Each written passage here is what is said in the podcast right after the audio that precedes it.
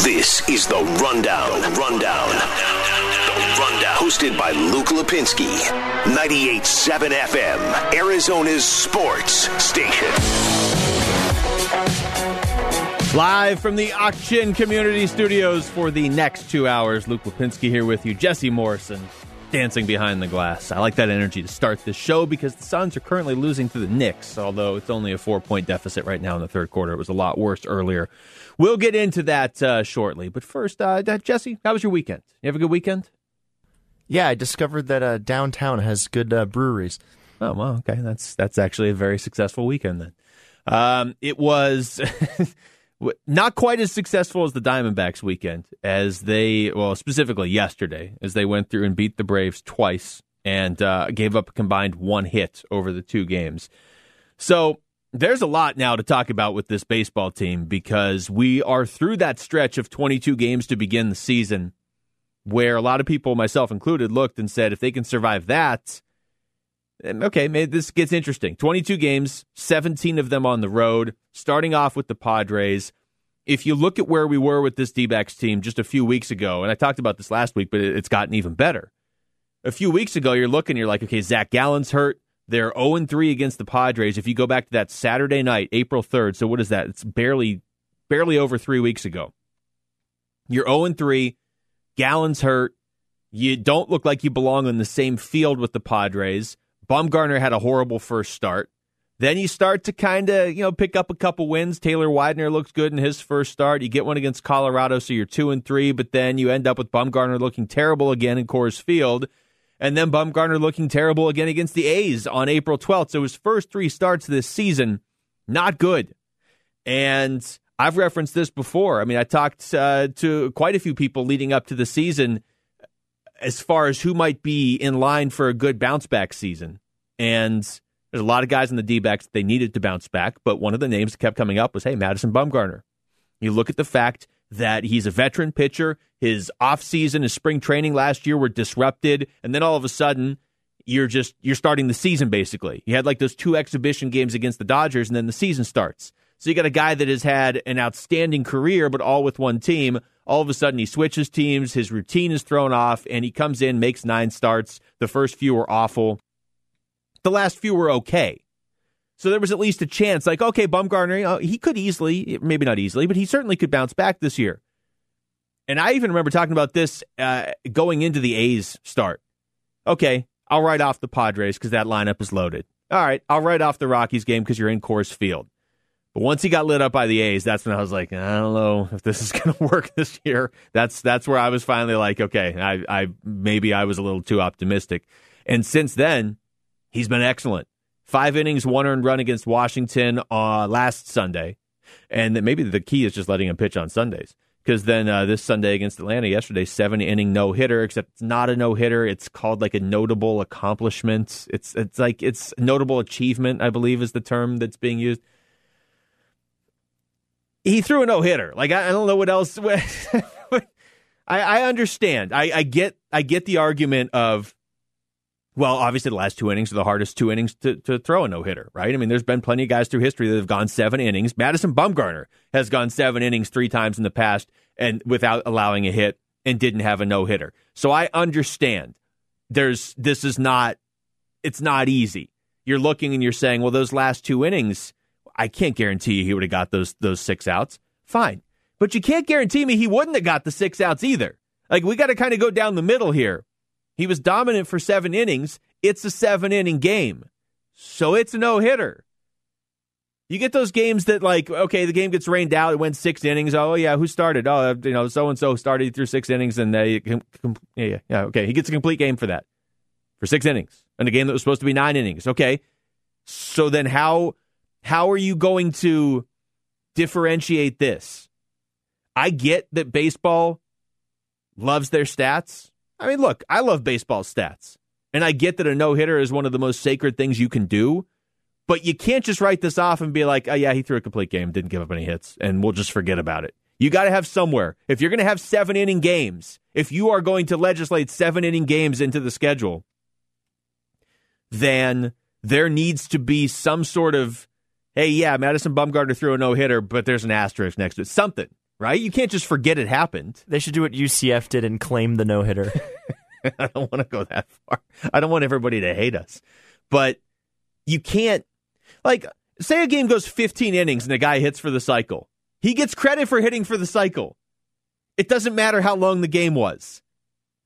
Again, I'm not saying this is on on the same level of, of a guy going nine innings and throwing a perfect game. That's fine, but you can't just forget that this game happened. Like we're not going to forget here because it was on the heels of Zach Gallen pitching a one hitter the, earlier that day but there's got to be some subsection of the baseball record books. You, you're already destroying them by having extra innings start with a guy on second base. You're destroying all these relief pitchers' ERAs. You're giving all these guys that are just starting on second base additional stats.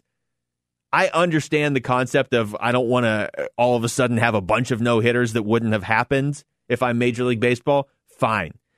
Then don't have seven inning games. This is not last year.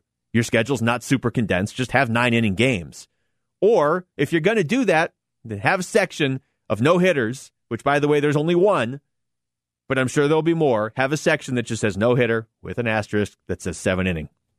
From that seven inning era where Rob Manfred just decided to implement shorter games, but not give pitchers credit for throwing no hitters in them. All right, let's get into the rapid reaction. The Rundown Rapid Reaction. Rapid Reaction reacting to today's top three trending sports stories. Well, we'll start in New York. The Suns wrapping up this five game road trip, Madison Square Garden against the Knicks. It's 81 79 New York right now. At one point in this game, first quarter, it was 30 to 15 New York. That, uh, that got quite the reaction in the newsroom as we were preparing for the show. Devin Booker had 20 points in the first half. He's got 28 right now. 345 left in the third, so the Suns have come battling back. They're within two right now, 81 79. But um, you got to win this one. You know, you look at the uh, the the loss yesterday to Brooklyn. Fine. You know, I, I do you want to be able to beat the Nets? Yes, absolutely. But you're probably not quite on their level yet. You've seen the Nets twice. One time they didn't have Kyrie or Harden, or uh, rather uh, Durant, and you blew a 24 point lead and they beat you.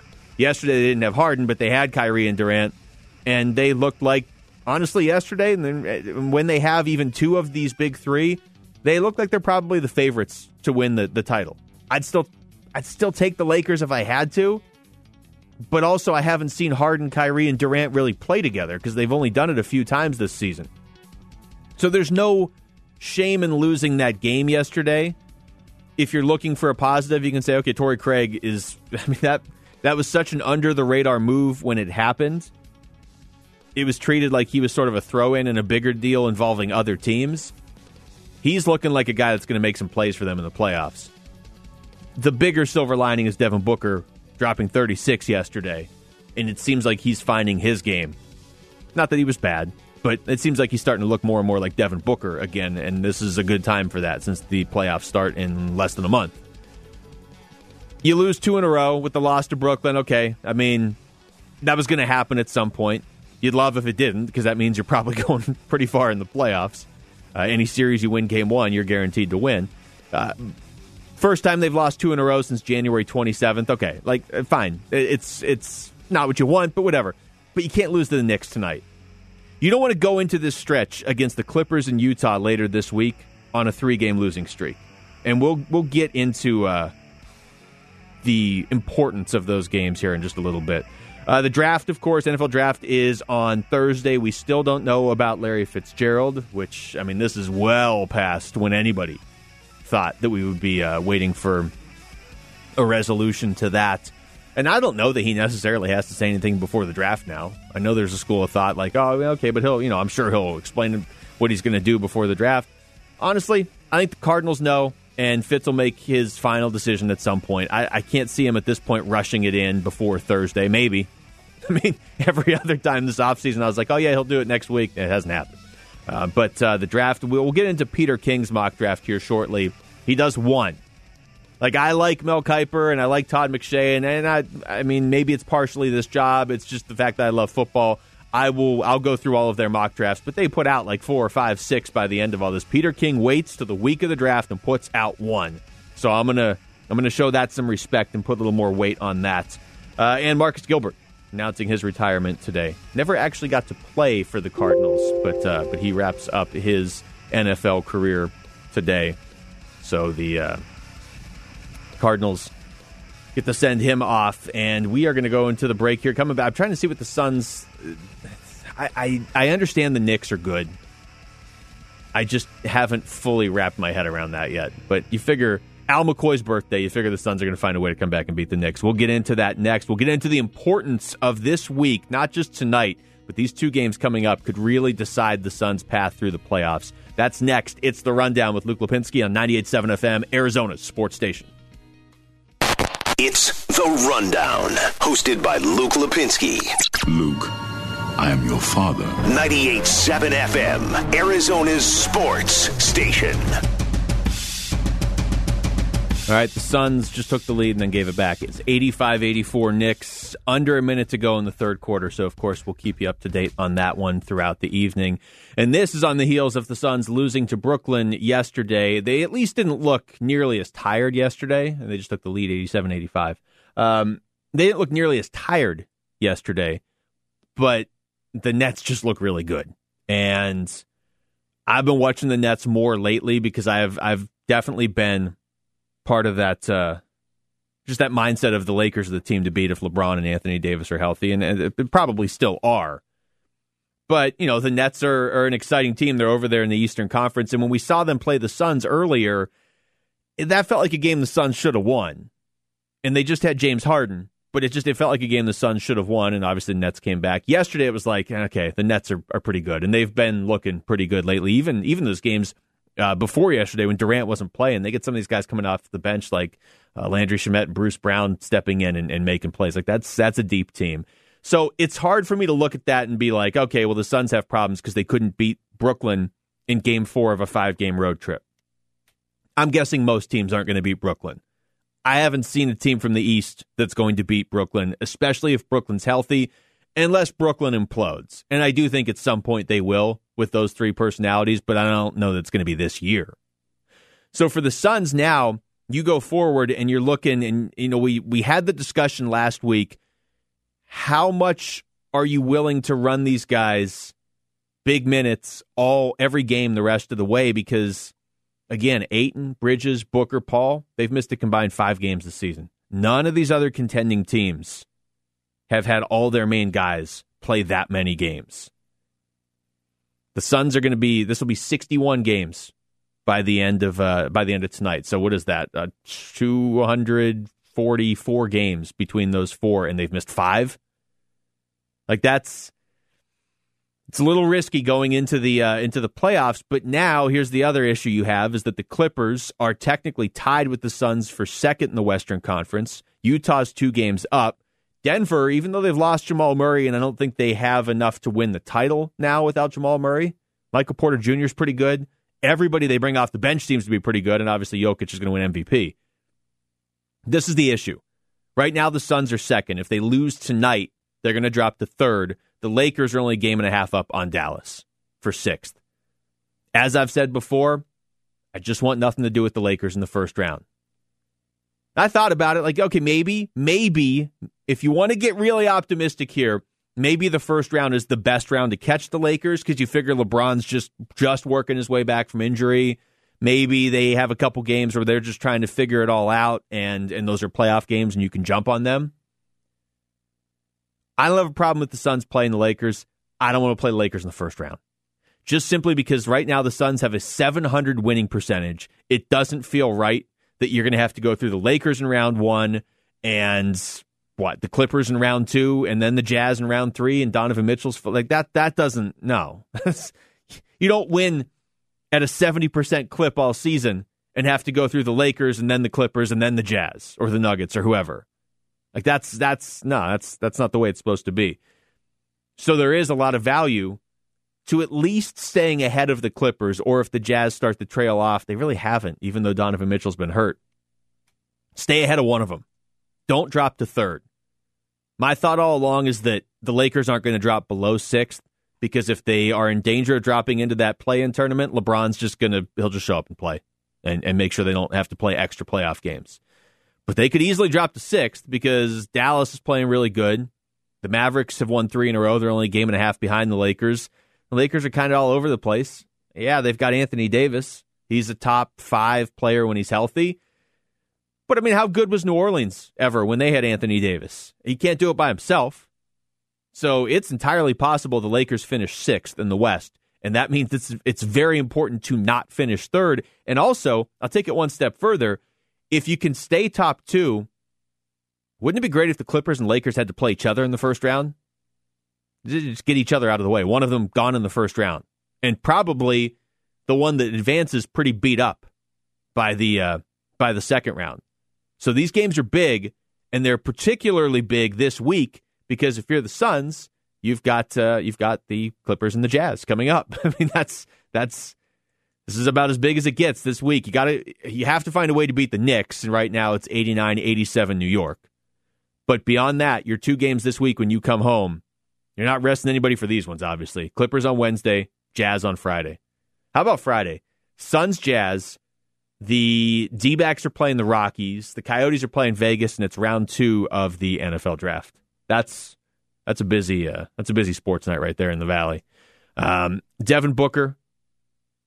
I mean, national televised game yesterday, so obviously the the Suns getting a little more national attention. And they asked him afterwards, where does this year rank among his time in the NBA? It's at the top. I mean, obviously we still have a lot a lot of work to do um, to prepare for later in the season. But the unique season of not being able to really leave our hotels and dealing with all the COVID protocols to have as much happiness and fun that we've had so far through this season is unbelievable. Yeah, and, and Booker's been big tonight. Like I said, he was big, uh, big yesterday, and uh, you know it, it's like I said, even if you even if you finish third, it's it's an outstanding season. But you just you just you want the Lakers and the Clippers to play each other in the first round, and that opportunity is certainly right there. And so you got to do everything you possibly can to make it happen.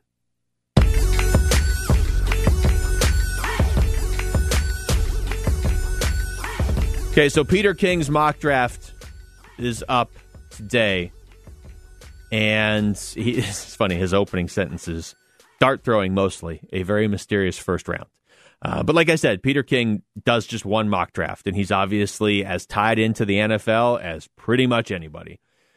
And if you start to look at the way he has the first round going, it makes a lot of sense. Like we know it's Trevor Lawrence, Zach Wilson, top two picks. Fine. Okay, we know that. Third, he has the 49ers taking Mac Jones. I it's really the only one that that truly makes sense if people are down on Justin Fields, and we'll get into that a little bit later on in the show. Trey Lance, I would think, is a little more of a.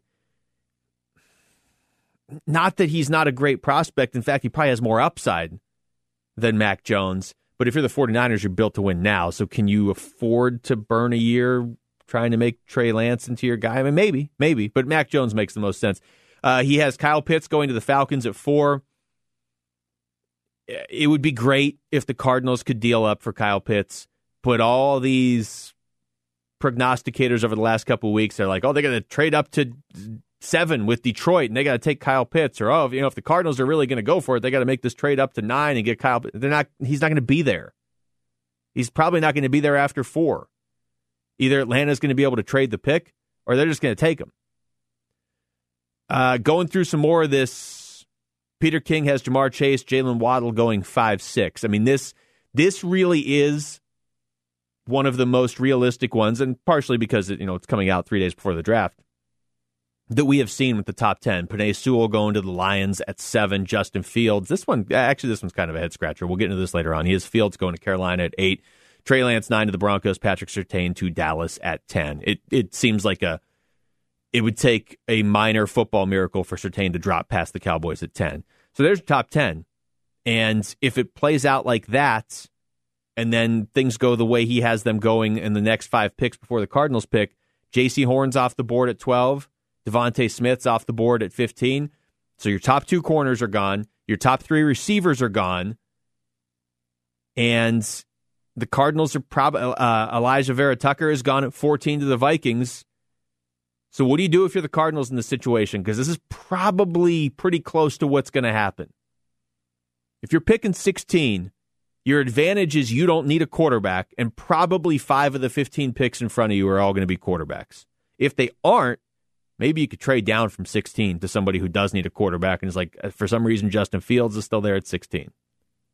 So there was just another mock draft put out by Rhett Lewis of the NFL Network. Okay. And he has DeVonta Smith dropping to 16 to the Cardinals. Yeah. I don't see it. I don't either. But that would be quite the combination of wide Yeah. receivers. And you have to take him, right? I, no, I- yeah, no, no chance. You you got to take him if he's there. I think he's a top five talent. I, I don't care that he's 175 pounds. I I think he's really good. like I don't. I mean, even if he you know doesn't stay healthy, I think the first four years you could you know get a lot out of him. Well, yeah, and the hesitation I know that, that some Cardinals fans have is just like, okay, well, Steve Keim, he does some things very well. He doesn't necessarily pick wide receivers well in the draft. But if you're taking the guy that just won the Heisman Trophy at 16 and it doesn't work out, we're all going to forgive you. That's not taking Andy Isabella over DK Metcalf. That is taking a, the first receiver to win a Heisman Trophy in, in almost 30 years. And what's wrong with Christian Kirk? Like I, I think he's been pretty good Yeah, he's been for where he was taken in Yeah. the draft. I think he's been pretty good. He's been a good number two or three receiver on the team. Kirk, here's the thing. This is my evaluation of Christian Kirk. Both of our voices got higher when we were talking about it. Like, yeah, he's fine. Eh, Christian Kirk. Yeah. Christian Kirk. Like, he hasn't been bad. He hasn't been a disappointment, but you look and you're like, oh, he could be better. So yeah, he's been fine. Uh, yeah, certainly DeVonta Smith if he's there. And, and it's funny you bring that up because there have been some mocks that are like, yeah, Waddle's going first receiver, Ja'Marr Chase going second receiver, or, or vice versa. Smith might be there at 16 it- it- we're seeing it less and less, but there have been some, and I think if he's there, there's not even a decision to be made because if if he's there, it's not like he's going to be there and Jaycee Horn's going to be there. Surtain, I've already just I've accepted he's not going to be there, but in this particular draft, Peter King has the Cardinals going Greg Newsome out of Northwestern at 16. Still going corner. He has Caleb Farley going 17th, of course, from Virginia Tech. Virginia Tech's got a few guys in the top of this draft, which is uh, is interesting. But They always do. they always do, but they never really feel like a, a dominant college program. But then they always have a few guys in the top of the draft. Well, as someone that grew up rooting for the team, 45 minutes away, Yeah. uh, they they had a few years, you know, a, a lot of years actually, where they were, you know, one of the best teams in the ACC, if That's not true. the best team in the ACC. But they could just never win the big one. They're the Gonzaga of co- college football. Well, they have Christian Darrisaw at uh, at 19 going to the Washington football team. That's where Peter King has him going. But yeah, I mean, it's an interesting. If they had to choose between Greg Newsome and Caleb Farley, if they decided all the main guys we want are off the board, but we still want to go corner, he has them going Newsome. I know Gambo said, and Gambo's usually pretty dialed in on this stuff, that in that scenario, he thinks the Cardinals would go Farley. Farley seems like the riskier but more upside guy, so uh, it's it's, it's going to be fun. It's going to be fun on Thursday night. It, it absolutely is. But the way King has this this first round going, those first fifteen picks, really does not. That's you don't want it going that way if you're a Cardinals fan because it doesn't break in their favor at all. All right, we come back, get you an update on the Suns, and have your expectations of the Arizona Diamondbacks changed after the first what eighth of the season? That's next. It's the rundown with Luke Lapinski on 98.7 FM, Arizona Sports Station. This is the Rundown. Rundown. The Rundown. Hosted by Luke Lapinski. 98.7 FM, Arizona's sports station. All right, we're back, and the Suns are up by five here midway through the fourth quarter, 103 98. So they have, it's taken them a while, but they have uh, finally, I don't want to say taken control of this game because Derrick Rose somehow has 20 points for the uh, the Knicks in this one, and it's far from over. But at one point, the Suns were trailing 30 to 15 in the first quarter. Devin Booker has 32 right now, and the Suns trying to wrap up this Eastern Conference road trip with uh, a three and two record before they come home and play the Clippers and the uh, Jazz this Wednesday and Friday. Let's get into the D backs here. It's not just the two wins yesterday, although those are pretty remarkable when you consider how they did it. Zach Gallen allowing one hit, going the distance in the first game against Atlanta. By the way, not this is not against some bad baseball team. And then Madison Bumgarner steps out there and goes the distance and allows no hits in the uh, the second part of the uh, the doubleheader. So now the D-backs, second time in less than a week, they've won two games in one day because they had that that game was it last Tuesday. The end of it got suspended because of snow, so they had to uh, they had to come back and finish that up against Cincinnati. And all of a sudden, they made it through this first portion of the schedule. A lot of people identified as being, uh, you know, a real gauntlet to begin the year with 17 of 22 on the road, and they're 500. This is Madison Bumgarner yesterday after his masterful performance against Atlanta.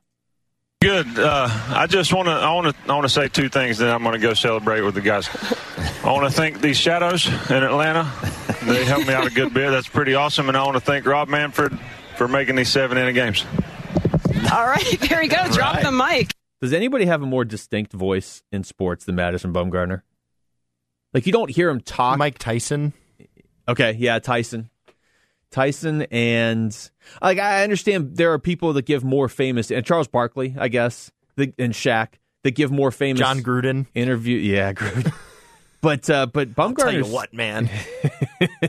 Bum, look, if Bumgarner's going to start getting, if he's going to be good here, Frank Caliendo is going to have to do a Bumgarner impression because I mean, he lives here. He's going to have to. He's going to have to embrace that one. Um, have your expectations? Where were they at the start of the year, Jesse? About 80 wins. Okay. So we're we are about the same. We did our our, our uh, predictions on ArizonaSports.com, and I think I had them at 81 or 82 wins. Um, it was contingent though on Madison Bumgarner, Carson Kelly, and Eduardo Escobar bouncing back, and Ketel Marte kind of bouncing back, but just in the sense he had to hit more than two home runs, which he promptly did in like the first weekend. Bumgarner, if if he's going to pitch the way he did yesterday, I think this team could contend for that second wild card. But you're going to need that. You're going to need Bumgarner looking like he did yesterday, like he did in the previous outing. You're not going to be able to do that with just Zach Gallen at the top of the rotation and then some of these other guys just kind of piecing it together. How do you feel about the pitching? It's good. It's it's the strong point, but the hitting. Eh.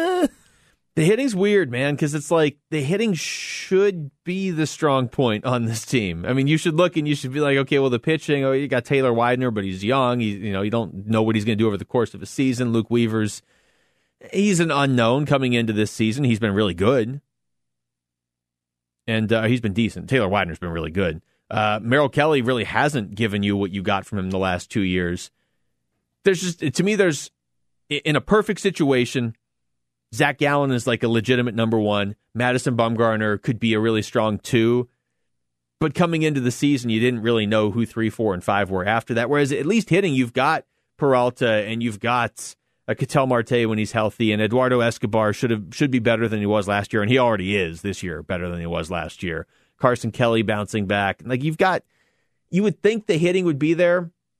It is kind of all over the place, but this team has won six of their last seven, and I don't know. I, I mean, I, I, I don't. It's not like I'm going from oh, I thought they would win 80 to 82 games to oh, now they're going to win 95. Not that, but I mean, if you win 82 games, you're going to hang around in the race for a while. What gives me some hope is the fact that you've got Tim Locastro on the IL right now. He's you know the top of the lineup guy, and then you you've got Christian Walker who should you know hit better than 179 when he's back, and then again Marte is on the IL as well. So you know that's three of your top hitters right there. Now, but you gotta Ahmed's got to come around. A couple of you know the other guys got to come around. But you know I, I that what gives me hope is that they're doing well right now without you know three of their better players. Yeah, and and the way they've won some of these games just lately. I mean, you had the Cincinnati game Tuesday night that got suspended, so you won it Wednesday afternoon, and then you promptly won another game Wednesday night, and then you turned around and won another game Thursday morning. So in the span of like twenty four ish, not even twenty four hours, really, like twenty hours, you you picked up three wins. And then you go to Atlanta, you get the loss, and then you have one postponed, and then you come out there and you end up, uh, you get the doubleheader, and you end up you end up allowing one hit over two games. So just the way they've won their last five games, three of them in the span of 20 hours and two more in the span of like eight hours. That's, I don't know. I just, I believe over the course of, an, of a 162 game baseball season, unless you are a truly just a loaded team like the Dodgers or even the Padres or the Yankees, if you're one of the, the more middle class teams, you got to have some some interesting stretches to the season where it's like, oh yeah, that was that was the week where we won three games in in 20 hours and then turned around and won a doubleheader and allowed one hit on Sunday. Like it's just that those are wins that stand out for you a little bit, and uh, and the D backs are getting them right now. They're they're back in this.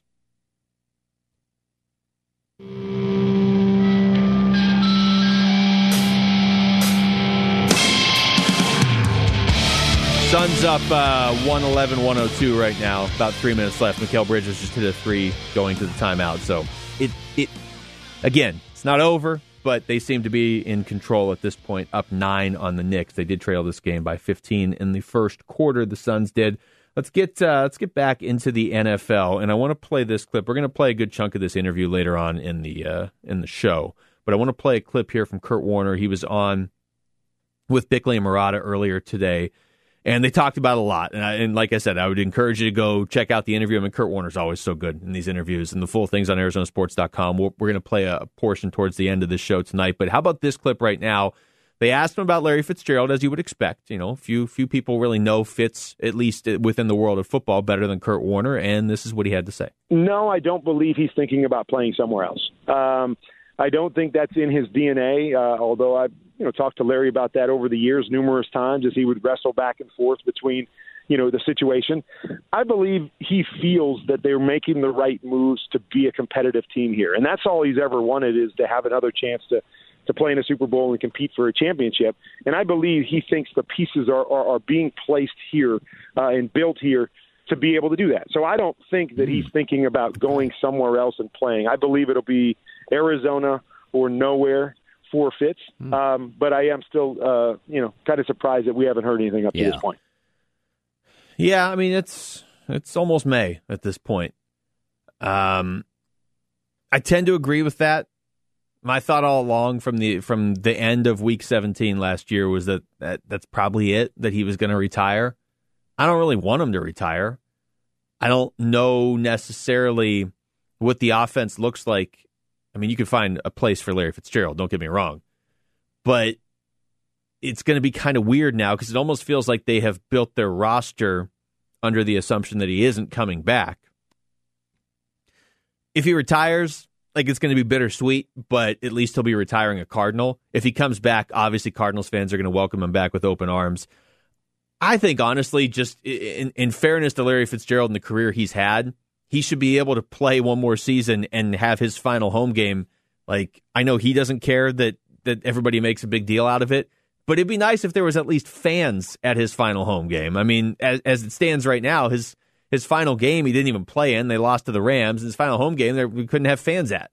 So that part of me wants him to come back. I don't think any Cardinals fan is going to fault him if he goes and plays for another team but I, I just I tend to believe it's either retire or come back for one final year with the Cardinals, don't you? Yeah, but at the same time, I mean, the Bruce Arians Tampa Bay thing that makes the, a lot of sense. That's the only one. Me. That makes a lot of sense to me. Well, I think also this one's more of a stretch, but I do see the Minnesota thing. I don't think it'll happen, but it wouldn't be out of the realm of possibilities for me. Yeah, I hate the Minnesota idea. I mean, I hear what you're saying. I know it's been floated out there. I mentioned this uh, uh like a couple weeks ago when I was on with Dave Burns. They, Minnesota, if they get him, and they're already kind of doing it, they're acting like, oh yeah, Larry Fitzgerald's coming home. He's not your guy. He's our guy. He's been playing here forever. Get another guy, Minnesota. Don't you don't get to take Larry Fitzgerald. Uh, by the way, the Knicks have cut this lead to 113 to 110. so this is. Uh, oh, yeah. Spike's there, by the way. They just showed is him. he? Yeah, oh, he's, nice. he's courtside. Okay. Well, maybe he'll fire Devin Booker up. Uh, Book, Book's having a good game. Yeah, he's close enough to talk trash. Yeah. Well, I mean, Spike Lee could be on the other side of the state. He's still close enough to talk trash. All right, we'll come back. We will get you uh, updated on how this game wraps up. Suns up by three with about 45 seconds left in this one. And that was a crazy shot that it looked like it was Chris Paul that just threw up there. So they're up five. That was that was about as off balance as it gets. We'll come back and update you on the on the end of this and take a, a, broader look at the NFL draft outside of just the Cardinals. That's next. It's the rundown with Luke Lapinski on 98.7 FM, Arizona Sports Station. The rundown, 98.7 FM, Arizona's Sports Station. A uh, very uh, Knicks sequence to end this game. So what it was, it was the Suns were up three. Chris Paul hit a ridiculous shot from just outside the free throw line to put him up five. Knicks had the ball, promptly threw the inbounds pass right out of bounds on the other side of the court. I mean, it was it was it was very Knicks And so uh, I, I understand the Knicks are decent this year, but it was it was the Knicks that we've all come to know and love over the last decade. Just threw it right out of bounds. So the Suns come down, Chris Paul three pointer, game over. Suns win by it looked like final 118, 110. So the Suns wrap up this um, this five game road trip through the East. They go three and two. I think he'll take that. That's a successful road trip, especially at this time of year. Team's starting to get healthy. Uh, maybe if Kevin Durant doesn't come back yesterday, you win that one. But it, like I said, there's no shame in losing to the Nets the way that team is constructed. And it's not like it would have been shameful to lose to the Knicks, but you also don't want to be putting together your first losing streak really of the season with like a dozen games left. That's that's not how you want to be doing this. So this this is a big win tonight, I think. And I mean it is. I know the game yesterday started at 12:30, but still, I mean this is back-to-back days. And Chris Paul, a lot of the narrative after the game yesterday was you don't want to be in a position where Chris Paul has to to be a scorer for you necessarily. That narrative is at least temporarily out the window because he had 20 tonight. Booker had 33. Mikal Bridges had 21 and the uh, the Suns get the 118-110 win over the Knicks. So now you can go back to having the conversation of not just can you stay ahead of the Clippers, but could you maybe run down Utah for first place overall? Right now, one and a half back of Utah, half game up on the Clippers. I don't know about you, Jesse. To me, it, the bigger deal is just staying ahead of the Clippers. Like it's cool and all if you want to be the number one seed. If you can pull that off and put something up in the arena, that's great. But to me, I just want to stay in the top two.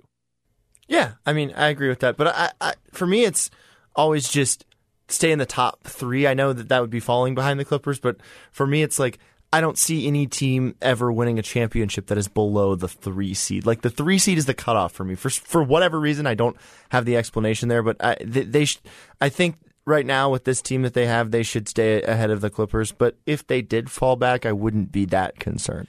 So here's their record against the to me, tell me if there's another team you would add. But if somebody came to me today and said, like, you have to put all your money on on a team to win the NBA Finals, but you can pick eight teams. Like to me, it's it's, it's pretty clearly either Brooklyn, Philadelphia, Milwaukee, Utah, Phoenix, Denver, Lakers, Clippers. Now, I would say Denver obviously took a major hit not having Jamal Murray. That's still a pretty deep team. I don't necessarily think that like Milwaukee or maybe Utah, if Donovan Mitchell comes back at full strength, are going to do it. But either way, I think it's one of those eight for sure. And I know a lot of people don't think the Suns can do it. But I think there's at least more of a conversation to have than, uh, it's only the Lakers or the Nets and that's it. So if you're looking at those top eight teams and the Suns are one of them, the other seven teams in that group Phoenix is 2 0 against the Lakers, Jazz, Bucks, and Sixers. 1 and 2 against Denver, 0 and 2 against the Clippers and the Nets.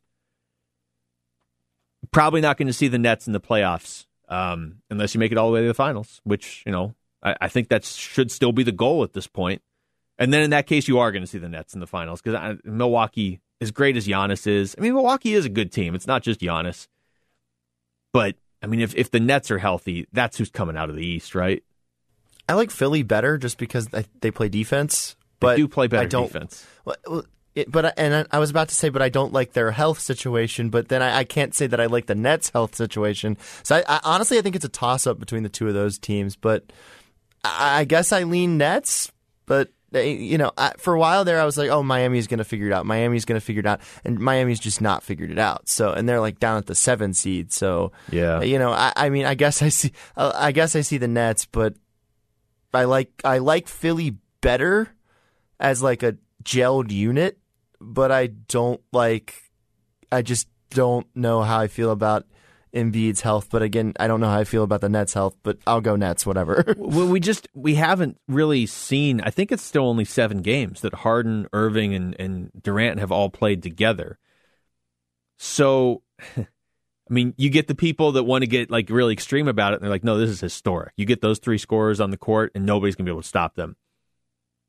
Maybe, I mean, I, yeah, if those three are playing and they're playing together, then we could look back in a few years and be like, "Yeah, that year that the Nets had every, had Harden, Irving, and, and Durant, like, why did anybody think that they weren't going to win?" But I will say this about this this Brooklyn team: there's at least a little I don't want to say risk, but there's there's you know you at least have to be aware of the fact that they really haven't played together much this year. So if they're all playing together in the first round of the playoffs, and that's like the first time they've done it, maybe they don't fit together as perfectly as everybody assumes. I think if Brooklyn's going to do it, it's going to be this year. I just think with those personalities, specifically Kyrie, and to a certain extent even Harden, who I, I really like, obviously went to ASU. Um, I, I think that there's a lot of potential for them to implode at some point. Like that could be a very volatile situation, but I don't think that that's going to be an issue this year. So this does sort of feel like their best chance to win. And just seeing them play lately, it's those three guys, but I mean, you've still got Caris LeVert and Joe Harris. And like I said, Bruce Brown's really good defensively, and Landry Shamet can step in and score. And Blake Griffin is there and, and, stands upright. I don't, I, mean, I don't know how much they need from him, but but I mean that is that is a good basketball team. But that's uh, that's not that's not a concern for the Suns right now. So if you're looking at the teams around them, two and zero oh against the Jazz, two and zero oh against the Lakers, but I, I think that that has to have an asterisk because they they weren't fully healthy either time. The Lakers, but then one and two against the Nuggets, you could put an asterisk the other way and say probably should have beat the Nuggets one of those times if Jamal Murray didn't like walk around the arena and not dribble and then hit the game tying three. And also Denver doesn't have Jamal Murray now. So it's it is more wide open than I think a lot of people are giving credit to if you're not watching this closely. I think there's still a pretty good group of basketball fans that are like, yeah, what Utah's doing is cute. What the Suns are doing is cute. Uh, it's just going to be Nets Lakers. And maybe it is. Maybe it'll end up being Nets Lakers. I, I fully grant you that that's, that's probably should be the, the, the most favored projection. There's other good teams this year. And it's, it's really on top of the Suns being good, obviously, it's one of the main reasons I'm so much more into the NBA this year than I have been even during the regular season than than I think a lot of people have been in years past. Yeah, isn't this awesome? Like just you know, you, you think about the past few years, like it's been like for so long it was oh the it's going to be LeBron and the Cavs versus the Warriors, and this is so boring and yeah, you know. But now we've got like eight. You mentioned eight teams. It's a, it's a whole different different animal this year. It's awesome. It's it's it's new. And I don't think it's it's crazy that any of those eight teams could win, right? I mean, do you see do you would you add any teams to that group? I wouldn't add any teams. If anything, I would take away Denver, but yeah. I, I wouldn't, you know, it, and then, you know, if Miami can get itself together, like they were in the finals last year, they're an amazing defensive team. They just have been streaky and unhealthy this year, but um, yeah, I might I might add them, but that but still, even seven teams versus two or three maybe having a chance is yeah. is a lot better than it was for for you know a half a decade almost. It almost goes back to our college football conversation last week. Like I have no problem if at the end of the year the same team is consistently winning because they're just that good and it's like a dynasty and it's it's something impressive and historic. But when I go into the season knowing it's going to be these two or three teams like you're saying, those Golden State Cleveland matchups, some of them were really good. One of them was kind of a dud, but some of them are really good. But the first 82 games in the first three rounds of the playoffs meant nothing because we knew we were getting that every year. Like, to your point with Miami, I don't think that team can win this year, but could they take out Philadelphia in the first round? Absolutely. Absolutely, they could. So, yeah, it's going to be fun this year. All right, real quick, back to the draft. Let's play a little over under here. It's not it's not a full round of over under, but if I told you or if I asked you, Jesse, over under four and a half quarterbacks going in the top eight picks. Now let's go top ten. Would you go over or under four and a half? I'm gonna go. I'm gonna go over. So you think all five are gone in the top ten? Ooh, in the top ten. Uh, Mm, four under okay. under. I'll, I'll, change my answer. So under. so so who is it? Is Fields the guy you're saying doesn't go, or because that's the guy that seems to be Lance dropping. Doesn't Lance. I, okay. Think Lance ends up falling for some reason. I think he ends up falling because I don't know. Fields is just while he ha- isn't necessarily a proven guy, he's a power five guy, and I just don't know if, especially with what Carson Wentz has shown, which is not that great. Yeah. I think that I think that Fields ends up going. I think Fields might go surprisingly surprisingly early for where we're at in the draft right now, or in the in the mock drafts. But yeah, I think I think he'll end up going in the top ten. I'm just I'm pulling up one randomly. I don't I want to keep referencing Peter King, so I have Mel Kiper's latest. Although this is is almost two weeks old. Um, but he has Lawrence Wilson Jones going in the first three. He has Trey Lance going sixth. Uh, he has he has Lance going to Atlanta at six because they made a trade in, in this. That's it is bold if you're making trades in your mock draft. Uh, but Mel Kiper can do it. And he has Fields going tenth. And uh, I tend to agree with you that well, I disagree in the sense that apparently Fields is the guy that's falling, but I don't think he's going to fall far because of what you just said. He's a Power Five quarterback. He was one of the best players in college football this year. When the season ended, the talk was Trevor Lawrence is going first, Fields is going second. I understand why Zach Wilson has moved up. But then to me, like Fields goes third, except San Francisco trades up, and I, I do think they're going to take Mac Jones. Okay, so Fields goes like fourth or fifth, and maybe he drops to like eighth or ninth. If he's there when Denver's picking ninth, how does Denver not be like jackpot? we just got Justin Fields, and we weren't even that bad last year. So I, I just, I, I still, I have to think all five of these guys are gone in the top ten. Even if it gets to a point where it's like Fields is there at eight, and Carolina, who Peter King has uh, taking Fields.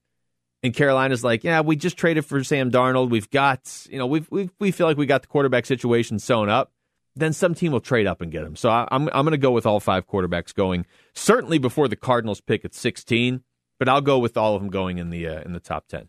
All right, that's hour number one of the show. We'll come back. Hour number two starts with the reload. Next, it's the rundown. Luke Lapinski on 98.7 FM, Arizona Sports Station. 98.7 FM, Arizona's sports station. The Rundown Reload. Rundown Reload. Hour number two of the show, live from the Ak-Chin Community Studio. Luke Lapinski here, Jesse Morrison behind the glass, and we have a final from New York. In case you missed it, Suns rallying to knock off the Knicks, one eighteen to one ten. So they snap their modest two game losing streak, and they are now forty three and eighteen. Pretty good record. Uh, one and a half back of Utah for the top spot in the Western Conference, really the entire NBA and now a half game up on the Clippers. So, depending how important you feel the top of the Western Conference, or at least staying in the top two, is, or maybe top three, well, it's going to be put to the test this week because they return home now. They get the Clippers on Wednesday night, a team they have not yet beat this season, and they get Utah on Friday. And it doesn't sound like Donovan Mitchell will be back in time for that game uh, Friday against the Suns. That's the final meeting between those two teams during the regular season. Last I heard, which was yesterday, uh, Utah was saying that they expected him to be out at least another week. And look, it makes sense if you're the Jazz. Donovan Mitchell's your meal ticket if you think you can win a title. So if you have to drop from one to two during the regular season to make sure he's fully healthy when the, the playoffs roll around in mid May, you do it. But if you're the Suns, Utah is a much, much more easily uh, beatable team if they don't have Donovan Mitchell. They're not bad. They're not a pushover. They're still better than the team you just had to rally to beat tonight in New York. But that's uh, that's a much more winnable game on Friday than the first two were against Utah, and the Suns won both those. The real tough one, the real test, is Wednesday at home against the Clippers because the Suns just they have not been able to figure the Clippers out, and that that to me is is the bigger deal. I don't really care if you get one or two, just don't get three because I don't want anything to do with the Lakers in the first round of the playoffs if I can help it. And so there's there's a lot on the line here this week for the Suns. And then after that, uh, you can have the conversation. I mean, if you go out there, if you take care of business against the Clippers, especially, uh, but certainly if you can do it against Utah too, like then you got Oklahoma City and Cleveland coming up Sunday, Tuesday. I'm fine pulling back guys' minutes in those games. I really am. I keep referencing this, but you've got DeAndre Ayton, Mikal Bridges, Chris Paul, and, and Devin Booker. They've missed a combined five games all season. Whereas a team like the Clippers, I mean, just just Paul George and Kawhi Leonard alone have missed well over 30.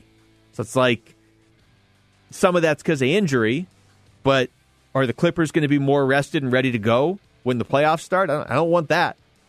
It's a fine line to walk here if you're Monty Williams. Obviously, the the the best way to do it is to go out there and win these games this week. But when you're playing teams like Oklahoma City and Cleveland down the stretch here, those are really their only like two easy games on paper. Just be up by so much in the third quarter that you can play your bench. Suns bench isn't bad. And honestly, there's probably something to be said for getting that bench going before the playoffs too, because you're going to need them as well. I mean, your your bench tends to tighten up a little bit in the playoffs, but you want your bench your bench feeling good about itself as well. But I mean, the bigger thing is I don't want Chris Paul out there playing 38, 40 minutes every night when it's just about playoff positioning. Tonight he played 34 against the Knicks. Uh, Booker played 41, 8 and 35. Bridges 41. I'm not, I'm not so worried about how much Ayton and Bridges play. Only been in the league a couple years. And Booker's young too, but you're going to put so much on Booker's shoulders when the playoffs start that like I'd be fine dialing his minutes back a little bit too.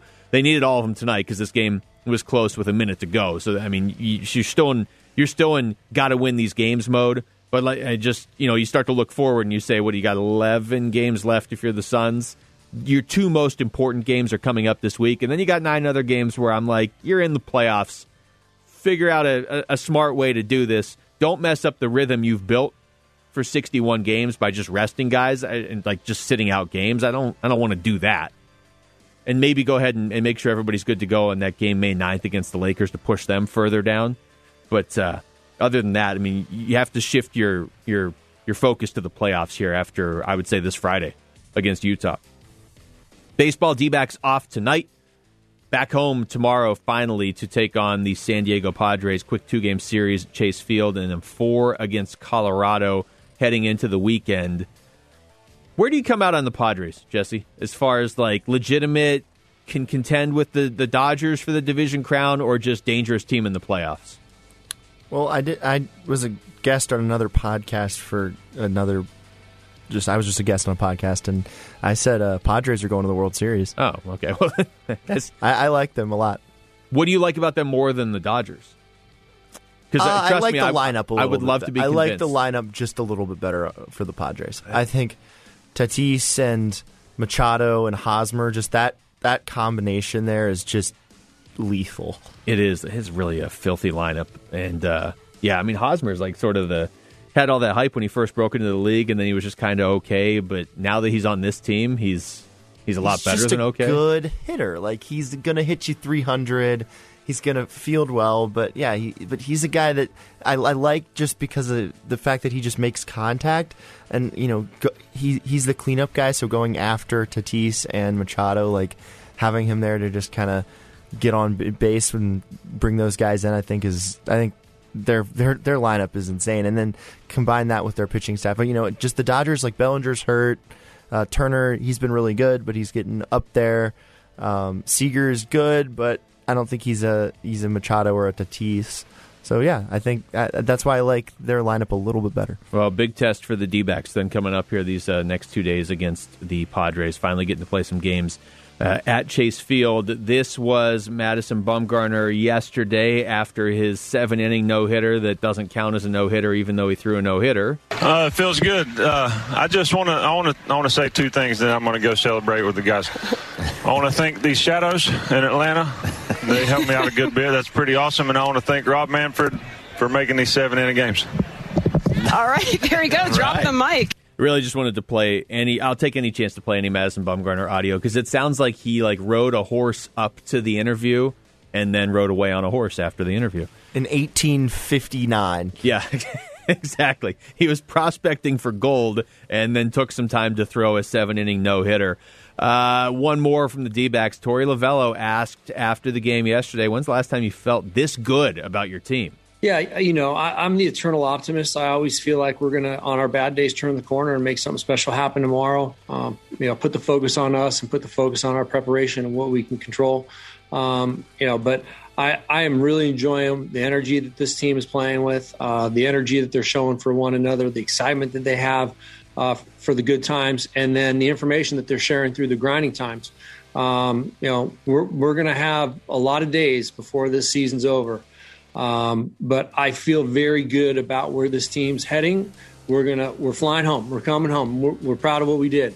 But I want everybody to enjoy the plane ride home. I want everybody to uh, enjoy their off day tomorrow. But we, we got to get back after it. We we got to we got to get ready for a Tuesday night game um, against the Padres, uh, and we got to continue making statements.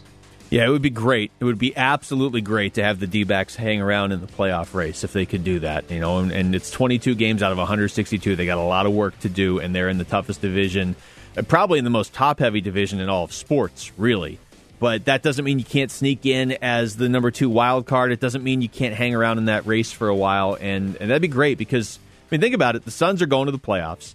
The Cardinals better go to the playoffs this year. If the Diamondbacks can hang around, that's another team. You know, for so long in the Valley, we were just talking about teams like, well, I hope they have fun tonight. And now you have teams that are like contending for playoff spots or in the playoffs. And we got a hockey team that is in a tough spot right now because the Coyotes were a point up on St. Louis heading into tonight, and the Coyotes are going to play here in about a half hour uh, in San Jose. A team that if they if the Coyotes win tonight, they can pretty much take San Jose not mathematically out of it, but really put San Jose uh, in the rearview mirror in terms of the race. The problem is St. Louis is the team they have to stay ahead of, and St. Louis won tonight, and they beat the maybe the best team in hockey to do it. They beat them four to one. Now they beat Colorado to do it. Colorado, I would say, is the best team. Colorado's missing one of their two best players right now, dealing with, uh, I think he's in contact tracing, and they've had a few other guys out. So, however you want to like parse that win for St. Louis, it doesn't really matter because they jumped a point ahead of the Coyotes, and they've got a couple games in hand on the Coyotes. So, Arizona certainly in the race, one point back of St. Louis. The Coyotes have eight games to go. St. Louis has 10 to go. They're very much in it, but they just have no margin for error. Eight games left four of them against San Jose, who they've owned this year, two more against LA, who they certainly owned on Saturday, two against Vegas, who's in first place in the entire NHL. So that's not great. But, uh, but they've played Vegas closely this year. So keep an eye on that certainly uh, as well. It's The Rundown. 98.7 FM, Arizona's sports station.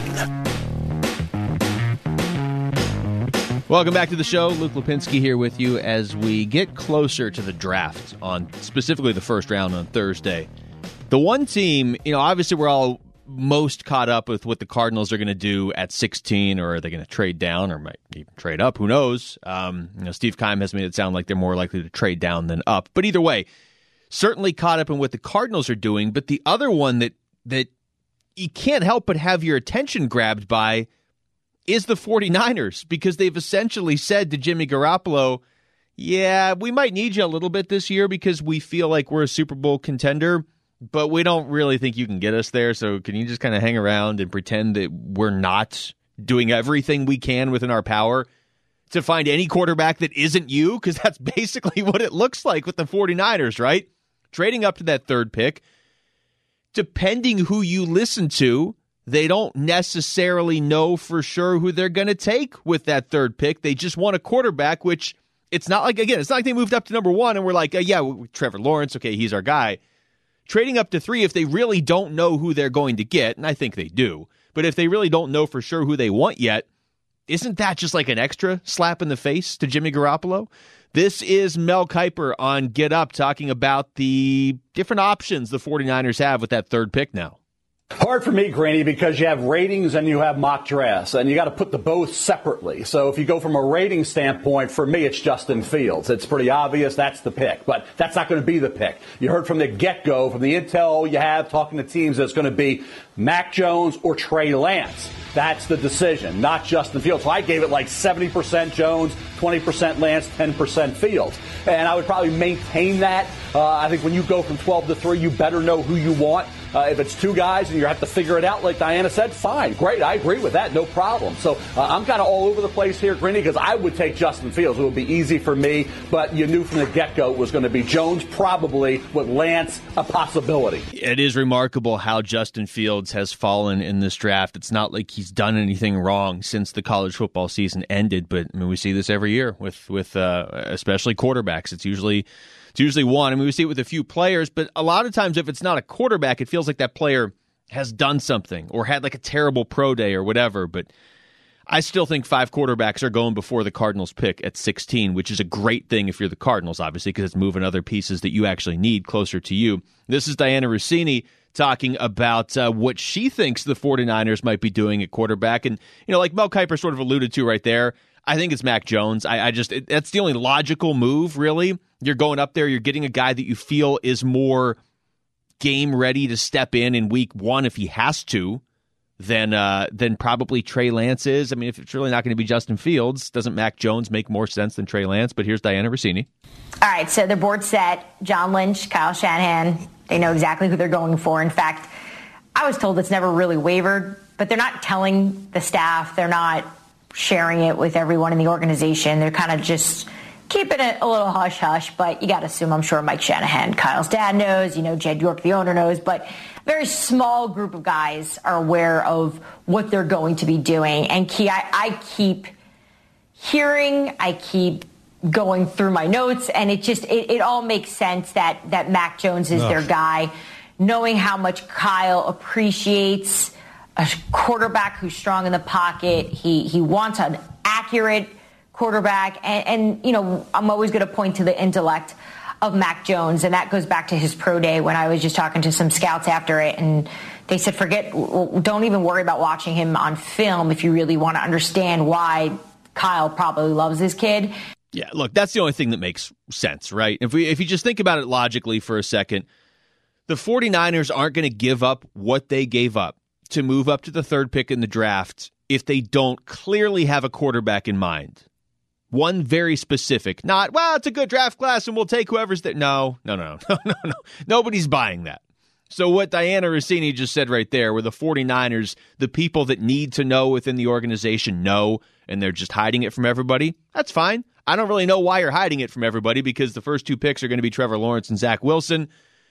But if you want to hide it from everybody just in case, you know, I, maybe your something changes on draft night or whatever, I mean, it's possible maybe the NFL's like, hey, we don't need everybody knowing all of the top five picks. So even if you know who you're taking at three, how about you keep that to yourself for a few days? Uh, it, it just it makes sense that it's that it would be Mac Jones, not necessarily the guy that every team would take in that position, right? If you are the if you're the the next team up, you're picking third. You need a quarterback. Trevor Lawrence and Zach Wilson are off the board. Mac Jones might not be the biggest upside guy. He's not necessarily the personification of where the quarterback position is heading in 2021. But as you just heard her say right there, sure seems like a guy that would fit what Kyle Shanahan is looking for. And, you know, Kyle Shanahan runs the team. Obviously, took him to the Super Bowl two years ago. So, as much as I want the 49ers to botch this, as much as I love the idea that they were just like, well, we, we, anybody but Garoppolo, just give it one of these rookies is fine, just one of the five. As much as that would be great for the Cardinals, if that's how the 49ers are running their team, that's not how the 49ers are running their team. They know who they want. Now, there's certainly some risk with any of these guys. Maybe not Trevor Lawrence. But any of the other four guys, you have a team in San Francisco that, again, was in the Super Bowl two years ago. Certainly has the pieces to get back this year. Tough division. I mean, obviously, nothing is, is a given, and, and you're also in a conference with Tom Brady and the Buccaneers. I, I understand that. But you are a team that's built to win now. And if you've listened to this show for any length of time, you know I'm not real high on Jimmy Garoppolo. I've never been. I don't think he's bad though either. I mean, my my my stance on Jimmy Garoppolo has always been just kind of like, yeah, he's about league average, right? You put him on a good team and he, look, he goes to the Super Bowl with the 49ers 2 years ago. He wasn't really that good that year. He was good against the Cardinals a couple times. But other than that, he just kind of was there, but he's not bad either.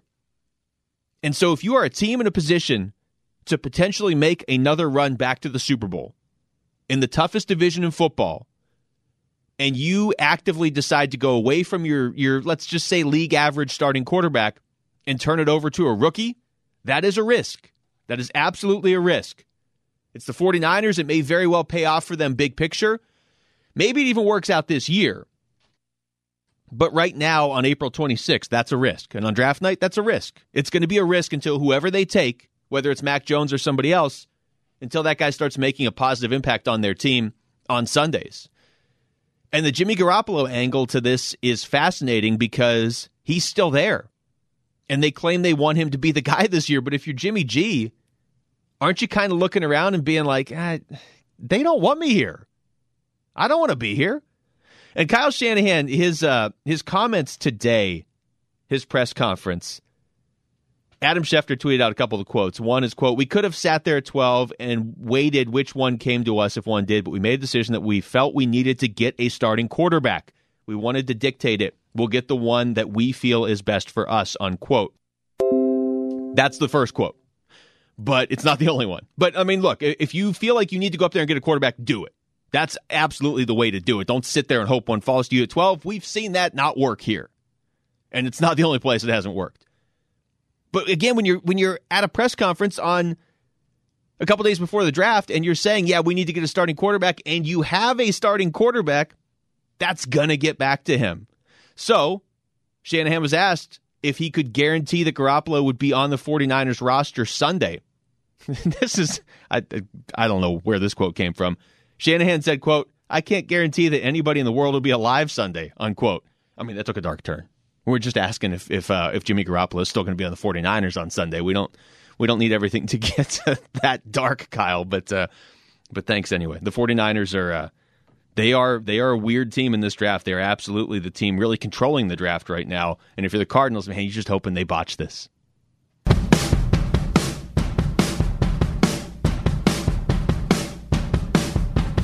Yeah, real quick, this uh, this got lost in the shuffle, but I did want to play this clip. There's a there's a, a potentially great rivalry budding in the NL West between the Padres and the Dodgers.